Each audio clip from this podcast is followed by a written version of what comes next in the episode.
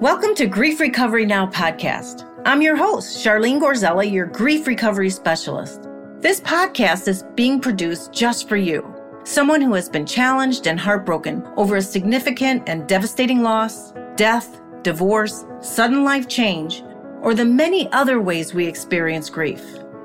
You will be taken on a conversational journey with me and some special guests who have come out the other side of grief and committed to small, powerful, and courageous steps that made all the difference in their lives for the better. I want to instill in you on what is possible that joy, hope, peace, and happiness is closer than you think. While your life is forever changed, you can have a beautiful new outlook on your relationships and loss with a sense of completion that goes deep in your soul. Ready, set, now. Let's get started. Hello, everybody. This is Charlene Gorzella here, your host for Grief Recovery Now podcast. So happy you're with us today. Every time I do this podcast and I record this podcast before we do all the editing and all that good stuff and prepare it to be launched, I really get an enthusiastic state within me. And I think it's because I just want to be in service to you all. And as I'm being of service to you, I'm being of service to my own authentic self. And it's sort of like that law of circulation. So, this is part of my purpose. Our listeners, whether you feel you're on purpose, off purpose, you're in extreme grief. I don't know anything about grief that much, but I know something's not, something's a little off. Or have a friend who's just not getting out of bed and they just had some significant losses you know, you're there to serve them. So please share this podcast with anyone. We're all over the world. This is a podcast that is a come as you are podcast. Sit back, relax, or not relax, but just just listen and just know that we're here just for you. Before I introduce our guests at every podcast, I talk a little bit about some things that are on my mind what is grief recovery, the experiences that are going on in the world regarding losses, trauma, PTSD, things that are, you know, we still have COVID going on. This is another level of COVID. We thought it was over. Now it's not. Just tune into yourself like, what is happening during this time? What is this uncertainty that I'm going through? What is some losses that I'm experiencing? I had some friends who were looking forward to going back to the office in September and October. Now they can't. These were young people, people who are older, middle age, whatever, even school that were expecting to go back. And then now they're not. They have to pivot again. Last year, people were talking about pivoting. People like, I'm sick of hearing about pivot. I got to pivot through all these changes going on in COVID, the the losses that we're experiencing, and sometimes the losses we haven't even identified yet. I've talked about in the past about secondary relationships. I know when I was going to an office every day, the person at Starbucks, the little restaurants I would get some food from, lunch or take home to go after work, to go eat at home after a long day. And I miss those relationships. We used to watch The Bachelor and Bachelorette in my office. There was a lot of women who worked in my office. And so we were all bond over some of these shows that were on TV, even if it's Law and Order or Dancing with the Stars or whatever it is. People, we connect and talk about it so we would bond. Well, that is gone. Sure, we'd have Zoom meetings at work and all that, but it's different. We're not connecting physically or eye to eye in the flesh energetically. There is a big difference. So if that is happening for you today, please remember just breathe it in and maybe just take a piece of paper and pen. And I always tell people, please write with a pen and paper. There's something magical that goes on. You may be on your computer, but please don't. This kind of writing is the, the higher consciousness speaking through you. So even if you can work with pencil because it's wood, so please use that. That's even better. But a pen works too. So just write losses. Who do I miss? And maybe give someone you worked with a call and talk to them and say hello. That's all you have to start off with to connect to each other. I have friends who are isolators And they were just thrilled about the isolation prospect of COVID. This was at the beginning. They go, Hey, I love it. I get to stay home. But I think they're, I believe they're getting a little tired of it too. And even to just get themselves out and say yes to life outside. There's nothing wrong with being an introvert. I'm an extrovert. I like to go out. I like to meet people. I get energy from other people. I'm with my peers at work or whatever organization I'm involved with. I love the hugs and all that. And I do miss that. And as I said, if you're an introvert, I'm sure you miss some things in the outside world today. We've had some freedom for a while, but now we have to pull back. At least some of it. I don't know where you live. We're all over the world, but I think we are all affected by what's going on with COVID and even the losses we've had with some of the things going on politically, um, Afghanistan, horrors, you know, everywhere. We're being bombarded with so much today. How do we stay in the light? How do we stay in our moment and create joy where we are in spite of everything that's going on around us? Let's create our own happiness. And so our guest today is going is a person who talks about grief and how to be in that happiness. And I wanted to talk about one more thing is what is grief recovery? Grief recovery is first the awareness many people have that recovery from a significant emotional losses, they didn't even know if it was possible. Grief, recovery, how does that coexist? One thing that I want to share with you is recovery does not mean I forget my loved one or sometimes you may want to forget about an unloved one. But I also believe that every person in our life will help us grow to our greater yet to be. So they're all gifts, even though it doesn't feel that way. And I'm not trying to hamper the trauma that may have gone on with an unloved one. But my goal as a grief recovery specialist is to help you know even what is recovery this is what I know. There's a lot of incomplete and unresolved issues that are going on in our losses, especially to our loved ones, whether it be a mother, father, sister, brother, someone you're married to for many years and get a divorce, husband that may have passed away. And there's some incompleteness and unresolved there. Our goal at the Grief Recovery Method is to help you get resolved in the unresolved and complete in the incomplete. When you're grieving or sad, it doesn't mean that you lack courage.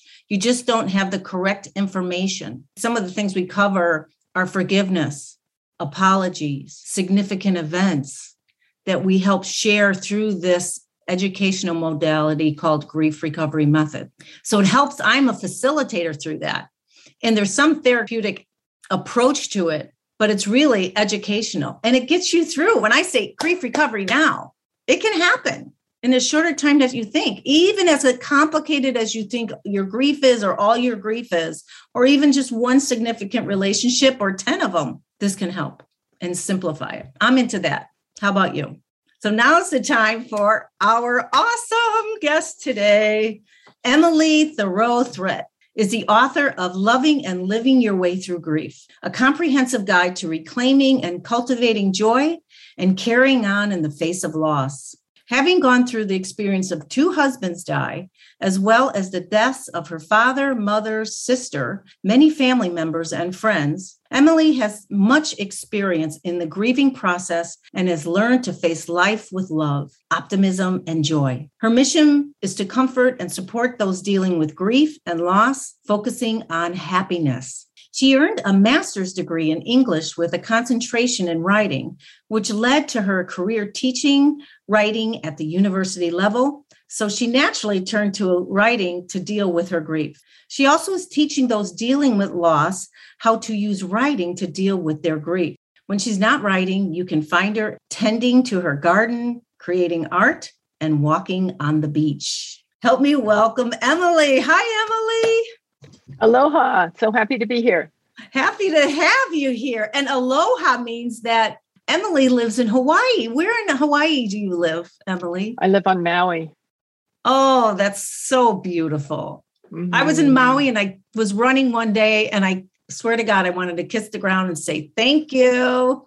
So, how beautiful that you live there. you're here today. I feel like you're one of my peers.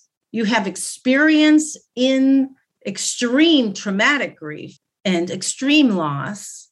And you have something within you that wants to be of service to the griever. That's right. We're going to talk about what it was like, what happened, and what it's like now.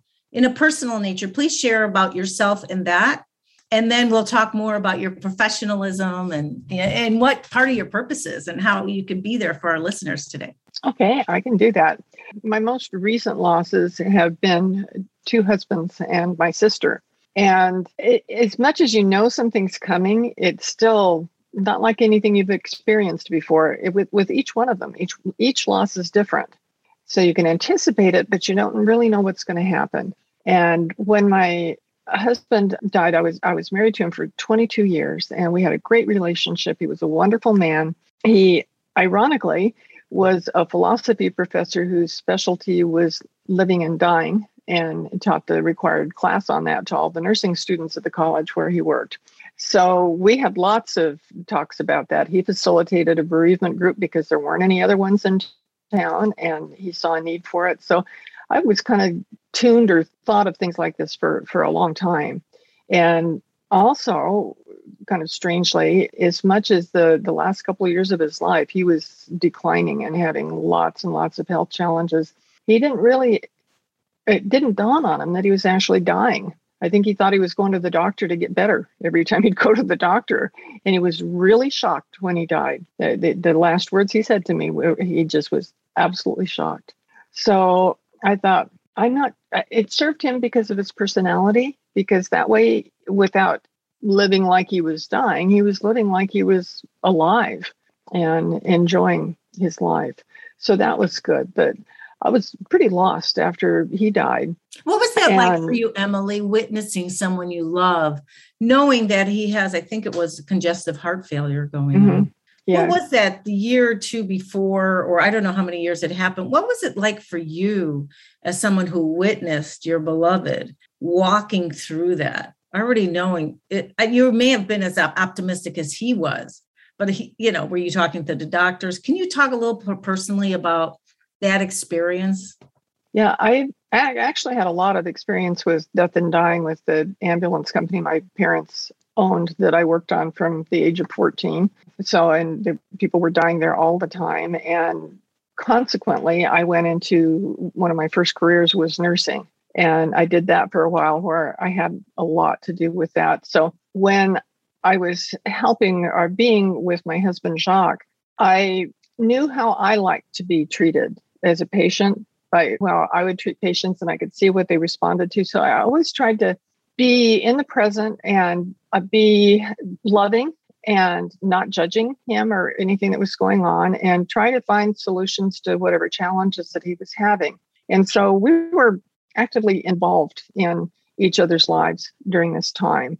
And it made it so that we were both busy I guess I'd say enough that we didn't have to sit there and focus on, oh, gee, when's he going to die or this is horrible or something. We we didn't do that.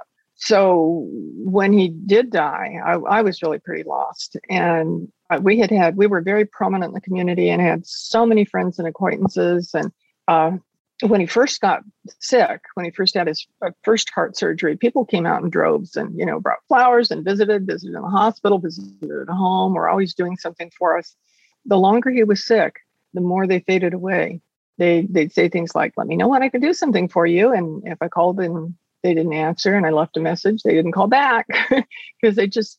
I had to come to grips with the fact that they couldn't deal with him dying, and they were doing it by staying away. So the the last uh, last bit of time that he was around, uh, like the last year, we were pretty much alone, and until eventually a an angel, a, a friend of mine from right after junior high school showed up on my doorstep and stayed with me for the last few months. Uh, she she came down from Alaska, and we hadn't seen each other in years, but she could see what was going on, and she just moved in and stayed with me and helped me take care of him for the last few months and for a few months afterwards. So I don't know what I would have done without her. I was wondering, you talked about you didn't judge him. Mm-hmm. Can you talk a little bit about not judging your husband or judging or not judging your friends who didn't have the capacity to show up for you. And what I want to get at is those little nooks and crannies that you remember even 10 or 20 years later mm-hmm. that affect you. And I'm doing that for a reason. So if you can share a little bit, even through the dying process. Mm-hmm. Or oh, judging, yeah. not take care of himself. You're not eating right. That kind of stuff. Well, I I had to. My dad was overweight in his later years, and my mom used to criticize him all the time. And I knew that they loved each other deeply, but I just couldn't stand the way she talked to him. And it was an example for me that I was never going to do that. And in doing that, I couldn't have judged my mom for behaving that way because she was doing the best she could with with what she knew and how she'd been brought up. And dad was doing the best he could in dealing with his health the way he did. And so releasing the judgment toward them made it easier for me to identify if I started to judge someone else. And I could I could start to judge Jacques, for instance, when he had his heart first heart surgery. Uh, they discovered that he was diabetic and put him on insulin while he was in the hospital with a heart surgery. And he was furious about it. And I said, Well, you know, there's something you can do about that. if you want to eat well, and walk and go to cardiac rehab and do all that, then you can do something about it. And he said, Great. And he did. He knocked himself out. He went to cardiac rehab. He walked every day. I, I walked with him for a long time till he felt comfortable walking on his own. And then he, he kind of wanted to be able to walk on his own. And he ate really well. I cooked really well. I'd cooked really well before. He just ate a whole lot of it. So I was following good, healthy guidelines for him. But he got to the point where he missed his food.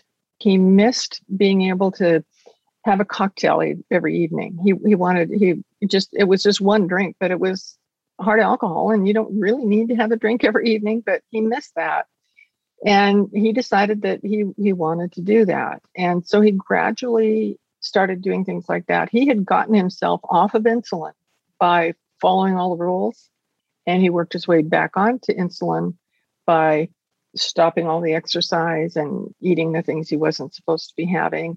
And I thought, okay, if I were in his shoes, how would I need to be treated? And I just treated him with with love. I I couldn't judge him. At one point when he when I first found out he had to go back on insulin, I I got kind of upset. I got to admit that he had done that to himself. And as soon as I said that, I said, "What are you doing? you know it's it's not your place to judge. It's it's my place to love my husband and support him and take care of him. And i would give him the diet he needed. I'd drive him to cardiac rehab whatever it is that, that he needed we would do.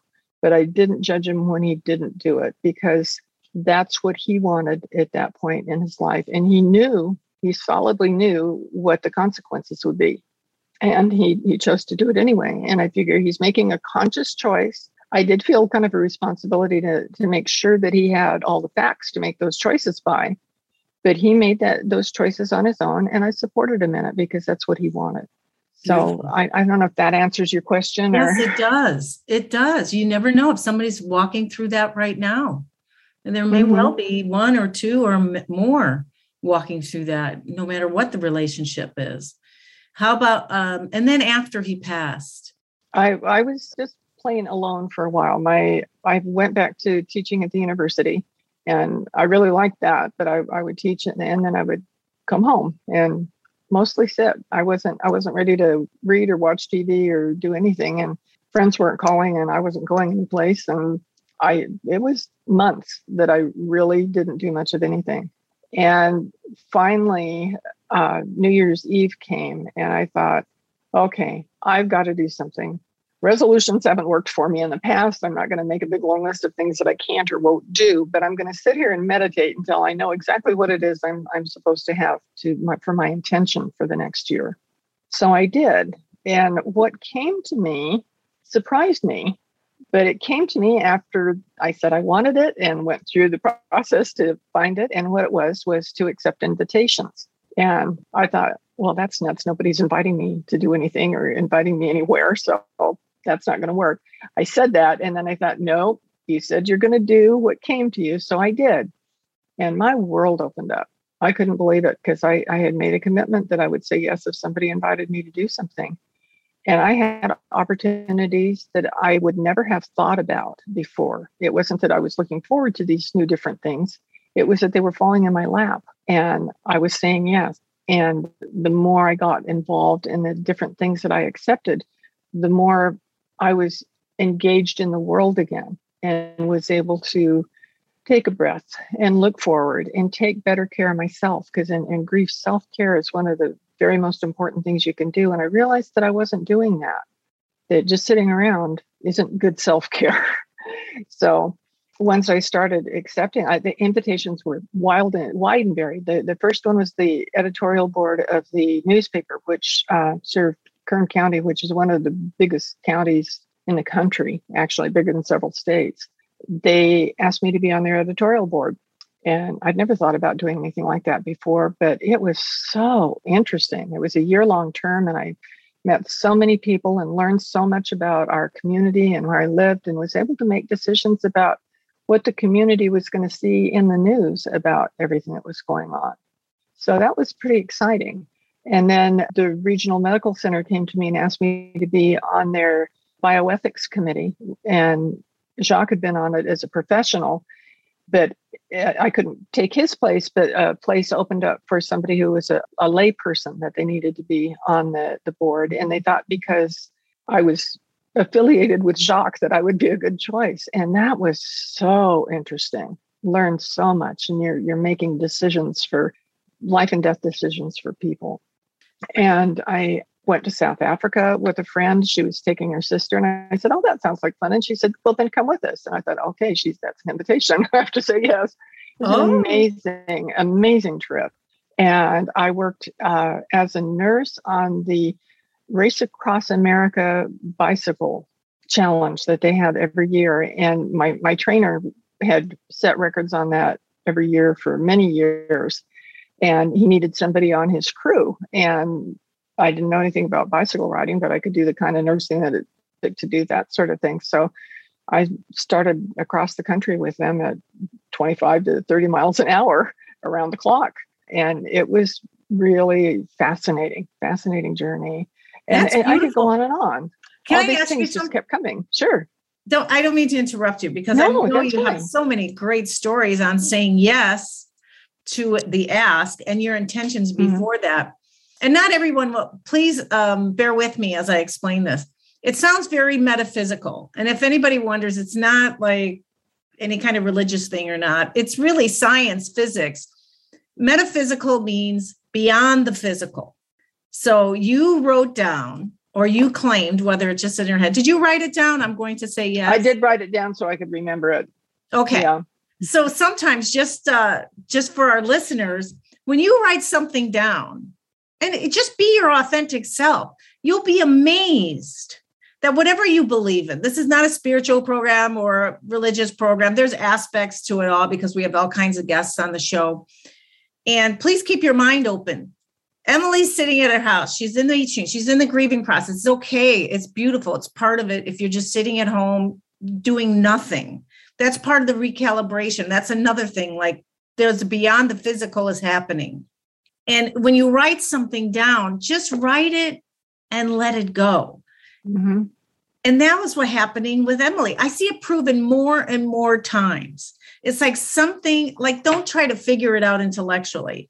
Go in your heart and you know go on google talk to your friends if you if you can or you know if you're more isolating trust what's going on within there's more going on than you think so write something like that i'm going to say yes to invitations i'm going to say yes to good food if all of a sudden you've been home for months and all of a sudden you're gaining weight i'm going to say yes and let it go and just trust and see what happens so, Emily, thank you for sharing that. And I felt the need that I needed to just explain it. Does this sound right to you? Do you want to add on to that? Absolutely. No, I, I really like that. It's it's important that, that people understand that it's basically when when you decide that you're you're going to do something, it's already done.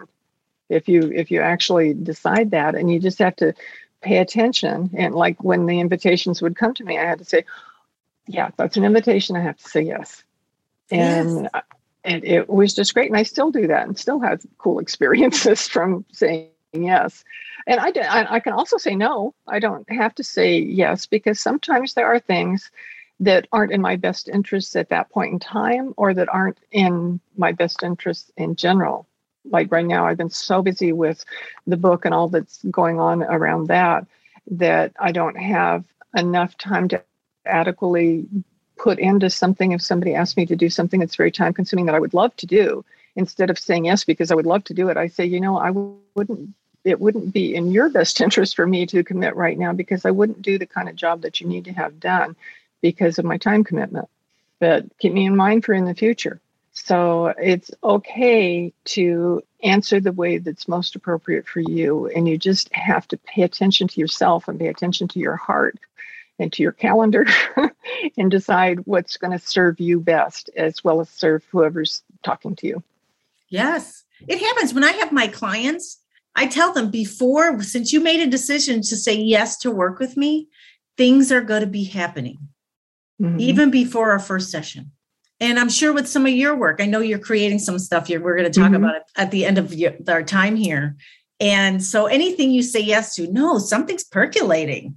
So I'm excited for you already. Yeah, thank you.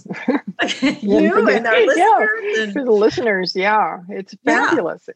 So here you are, Emily. Mm-hmm. Your husband passed. Then you're saying yes to life.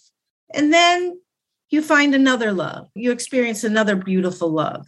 And Emily has three three names she uses. Emily Thiroux Threatt, which is so beautiful. And her husband's last name was Threatt. Can you talk about that experience and knowing that he died also? Can mm-hmm. you talk about that? You met him. Were you afraid to love again after you met him? I just like, oh my god, I, I don't want that loss again. I, I, I wasn't really afraid. I just didn't. I wasn't even considering it because I had a nice 22 year marriage with Jacques, and he was fabulous. And his last name was Thiroux. That's where the I was Thiroux for 22 years. Yeah. So when uh, I got married to Ron, I kept Thiroux as my middle name, and now that Ron's gone, I just use both of them all the time because I I love both of them. I always will. But I I wasn't. I can't say I was afraid to be in another relationship. I just it wasn't in my frame of reference. I wasn't even thinking about it. And it was one of those say yes things where one of my friends kept saying, It's time for you to date again. And I said, uh, No. said, I have no idea how to do that or find somebody or anything. And, and every time I'd run into her, she'd say, Well, you need to go on match.com. And I kept telling her she was crazy. but I thought, okay, I did make a commitment to say yes. And she said this to me so many times. Why is she doing that? We don't even usually see each other that often during the year. For her to see me that many times and say the same thing, I thought, I'm going to listen. So I decided before I went on that I would write this big long list of everything that I would require in a new relationship because I figured if I had a huge big list that nobody would fit that. You were saying yes to all those things you're writing. Yeah. so I write all those things down. And then I wrote my bio and I put it on. And the very first evening, uh, it was a Thursday evening, I put my bio on and I started looking at the guys uh, that were on there. And the guys that were on, I thought, I don't even know why I'm here because I have nothing in common with them at all. And then I ran across Ron, and it turned out that he had joined Match.com that day and it turned out that he was every single thing on my list. And since I had decided that if I met somebody that was every single thing on my list, that I would at least meet him, you know, go out with him. And he, he was. And so by Sunday, we went out to dinner and we were together till he died after that, 10 years later. So it was, uh, yeah, it was really good. It was, it was one of those things of just following because I, I didn't have to go on match.com. I'm not sure it's the right thing for everybody. And I never dreamed it would be right for me. I just didn't think that it was the sort of thing that I do, but it was perfect for me. And I was glad that I said yes. Well, that's how I met my boyfriend was through Match.com right before COVID. So you never know. Just put yourself out there somehow with your friends or Match.com or what if you're looking for someone. This is not a dating mm-hmm. show or an ad for Match.com. Yes. And Emily, so you're in a relationship with another beloved that you mm-hmm. love so much that you saw fit for your life. What happened when he forgot first diagnosis? was this and they were similar diagnoses correct? they they both had the same diagnosis. They both had congestive heart failure and that that led to kidney failure which led to dialysis for both of them. They both had that same journey and it was like oh here we go again. However i'd learned a lot by taking care of jacques with questions to ask things to do things not to do. So it was like it was an education on my way to the next experience and and i was grateful for the education not that we had to go through that that so that I could recognize things and know what's important and what's not. And a difference with, well, I was going to say that Ron didn't really pay attention that much to his illness because it wasn't that significant to him, if that makes sense. To him, can you explain living, that a little bit? What that means? Yeah. To him, living every moment was significant. And in that moment, he was fine. He was healthy. He wasn't in pain at that particular moment, whatever moment it was and that we were together we were smiling we were doing things that we enjoyed even if it had to be while we're both sitting down and not walking around because he didn't have any energy we still were were focused on the present and that doesn't mean we didn't take care of, of the physical things we did take him to the hospital when he needed to go to the hospital when he couldn't breathe and that that happened frequently you know ending up in icu but he didn't resist going and he didn't resist coming home he wanted to do whatever was in his best interest at the time. And it, it really, we actually moved here to Maui two years before he died because he'd lived here years before. And he said he really wanted to, he didn't actually say it, but I knew it from the conversations that we'd been having that he really wanted to spend his final days here because he loved it so much. So even though I we were in what I thought was my forever home with all these wonderful friends and living in Ventura, California, I just absolutely loved what I was doing and where I was living. But we sold it all and came to Maui and had two really wonderful years together here. And in, in the process with him, the one one thing that was the big challenge for me was he he chose he first went on regular dialysis, and they said told him that if he wanted to do his own dialysis at home, he could do that, and he would just do it at night when he was asleep and be free in the daytime. And he was thrilled by that. He said, "I can live my life exactly the way I want to." But immediately, as soon as he started doing it, we knew it, it wasn't working, that it was his body was having a bad reaction to it. And we never did convince the doctors that that was happening. And his symptoms got worse and worse and worse. And we kept talking to the doctors and saying, no, and they go, oh, no, that won't, that won't do that. It must be something else. Or not listening was, was frustrating for them to not listen.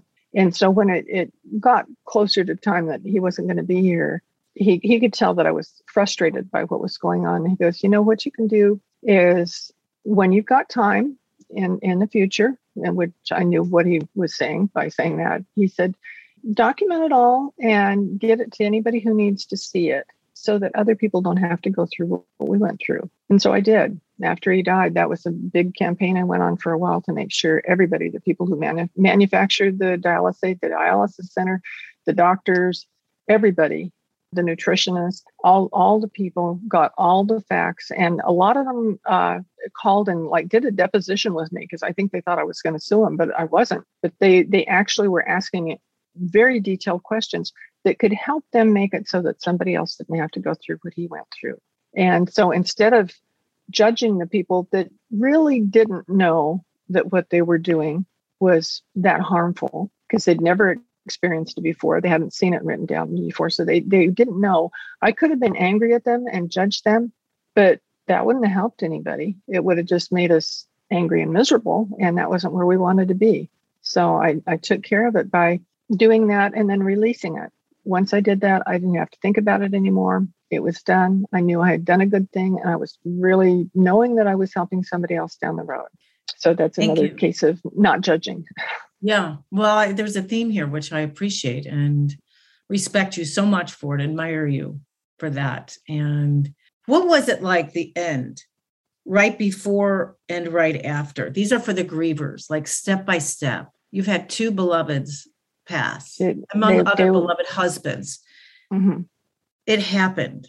I know I had just read something in a in a podcast before you coming on, or that's going to be launched I talked about were you quiet afterwards? People talk about they just get up as soon as the person passes or transition or dies. and starts doing things. Did you get really quiet around him? What was your little your ritual? You know what was different about your first husband to your second husband on when he died?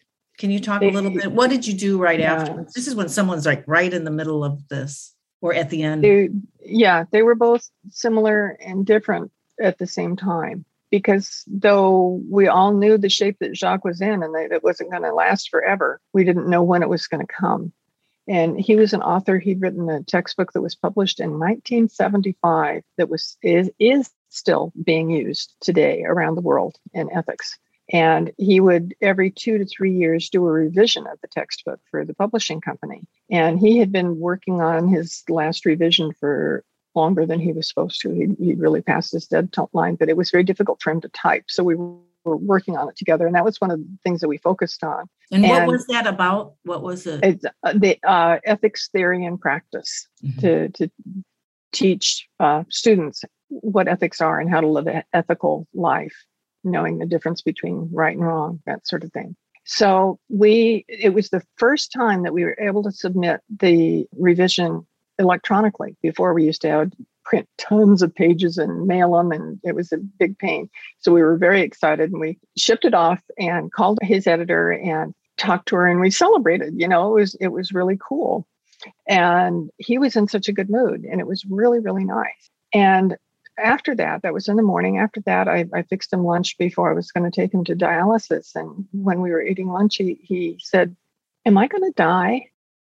And in that instance, here's a brilliant man that has dealt with living and dying his whole life. He, he had to know the answer to that, but he hadn't acknowledged it until that point. And we were always honest with each other. And I had to answer yes.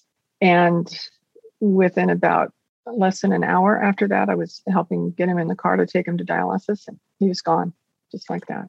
And he, he looked at me with this like shocked look on his face and said, Oh, and then a word that I shouldn't say on a podcast. And that was it. It was, uh, he said, oh shit.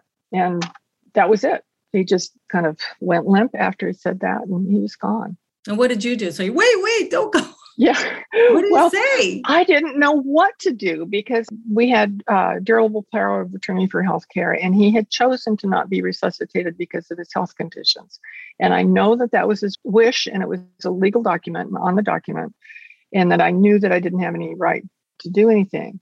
But he was sitting on the edge of the seat with his feet out on the, the driveway and in the car when this happened. And I, I was trying to move him in a way that he would be there so I could go call somebody and get help or something. And he actually slid off the seat in between the dashboard and the seat and was stuck. And there was no way I could get him out. And I thought, well, he's confirming for me that he doesn't want to be resuscitated because there's no way you could resuscitate a person in a position like that. But at the same time, I couldn't just sit there with my husband in a car in the driveway. Mm-hmm. So I didn't, I couldn't think of anybody else to call. We'd made funeral arrangements, but he wasn't pronounced dead. So you couldn't call the mortuary. And so I called 911. And when they got there, I said, he has a DNR. I just can't get him out of the car and you know there's it's not physically possible for me to do it. And even though i told them he had a do not resuscitate they it took four big burly firemen to get him out of the car from the position he was in. And they laid him on the driveway and started doing cpr and i said no don't do that. And they did it anyway. So i i felt bad about that because i felt like here I, I had promised him i would follow his wishes and i did but they didn't and the grieving process afterwards your first husband. After that uh, when when i got home after that it was very still. I was very quiet and wasn't really thinking or anything. And then my friend who was staying with us um, came in and uh, one of my friends that i owned a business with knew what had happened and she came over and when the two people were there i just fell apart I sobbed and sobbed and deep, racking sob for a while. And they weren't talking to me, they were holding me, but they were just letting me cry. And I think that that was essential for me at that point. And after that, for, for quite a while, I was um, still pretty still, not talking, not visiting with people, not really engaging. My daughter and my friend arranged everything for what needed to be taken care of. And I just kind of sat and it was okay. And I felt okay doing that. And it was entirely different with Ron because he had been in hospital for a week and was in in really bad shape. I was up around the clock taking care of him because the nurses couldn't get into him frequently enough to take do the care that he needed to have. So I haven't slept in a week.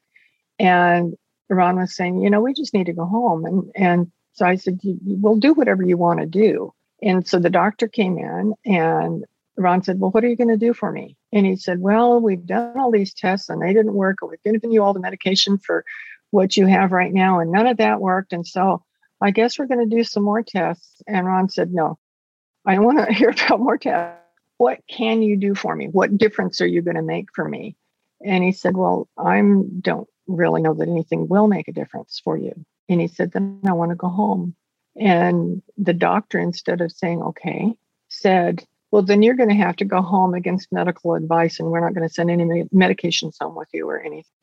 I think he was trying to scare him out of his decision. And he said, "Bring me the papers." So we we went home. Fortunately, we had had support that got things set up for us, and a good friend who worked for hospice who was able to get the hospice doctor to come in and, and get the medications for him because he didn't want to go on hospice. He hadn't accepted yet that he was at that point. But she wrote him the prescriptions that he needed to have that he'd have in the hospital. And a couple days later, he we were talking and he said, you know, I'm I'm ready to go on hospice now. It's okay, you can call him. So I said, okay. And then we started calling everybody he wanted to talk to, everybody he wanted to see. His friends came from the mainland over and stay with us for a whole week. Our house and the houses around us were full of friends. And it was like a, a big party for the whole week. And anybody that he didn't get to actually see face to face and talk to, fortunately, he could FaceTime on his phone. And he talked to people that he hadn't talked to in years, people that he needed to say goodbye to or he needed to say something to resolve something with. He talked to every single person he wanted to. And we had music. We he was vegan and I asked him what he wanted to eat, and he wanted ribs and collard greens and cornbread and apple pie. I said, okay, that's what you want. That's what, what we'll get. And so you know, the vegan went out the window and that was fine. Nobody judged anybody about that. That was what he wanted. And the people were grateful to know what he wanted so that they could get him what he wanted. And they had music going. People came and sang for him. People danced in his room. It it was just really kind of beautiful. And on oh Thursday afternoon, he kind of went to sleep and stayed asleep. And then Friday evening, he stopped breathing, and everybody was there and touching him and holding him. Sorry. It was it was fabulous. It was really a good experience. And the wife of one of his friends that I didn't really know very well just took me by the hand and took me back to my bedroom. And I sobbed like I did before. Sorry. And, and she, she actually lied, laid down on the bed with me and, and held me as I did it. And I saw the similarities between the sobbing both times. So that was a like a cleansing something, something that was what was enabling me to release to let go of whatever it was that I needed to let go of so that I could breathe again and realize that it was time for me to start taking care of myself. And you know, I believe crying, that deep guttural cry, that's when you're truly in your heart. You can't yes. be in, in your intellectual and sob like that. You were in your heart. It's sort of like cleansing your heart, watering your heart. That's so beautiful. And your husband's having all his friends and saying goodbye or hello from a you know not talking in so long what a gift he gave and that they mm-hmm. gave him and that's where that law that circulation you know yeah. that law of circulation comes in and people get complete that way mm-hmm. and they get resolved and hopefully significant events were brought up maybe someone needed for to be forgived mm-hmm. or they needed to apologize for them and vice versa. It is yeah. so beautiful. Thank you. And our listeners, I'm not trying to, to get in the nitty gritty because I want to hear death, even though it's so sacred. I think it's the most horrible and sacred thing that happens simultaneously. It's a teaching that you can walk through this event, living life on life's terms in whatever state you're in the hopeful, the knowing the facts and the humility and being humble enough to me being humble and walking in humility means you're looking at the facts like you know you know when you know and to acknowledge and accept it so like so he could do what he needed to do so right now we're talking about the griever, which is you. And then there's the other side of your husband, his own experience of his loss. Mm-hmm. And we don't have time to do that, but maybe we'll talk about that one day. And I'd love for you to come I, as you being a witness to someone mm-hmm. and what they walk through through this experience. But our time is almost up. And so I'd like to talk to you what lessons you gave us today. Oh, thank you for sharing so beautifully and from the heart, Emily. What's going on with you today? You have the book. Can you talk uh, uh, briefly about your book? What's coming up? Something very exciting. And the podcast that you're going to yes. be doing in the future.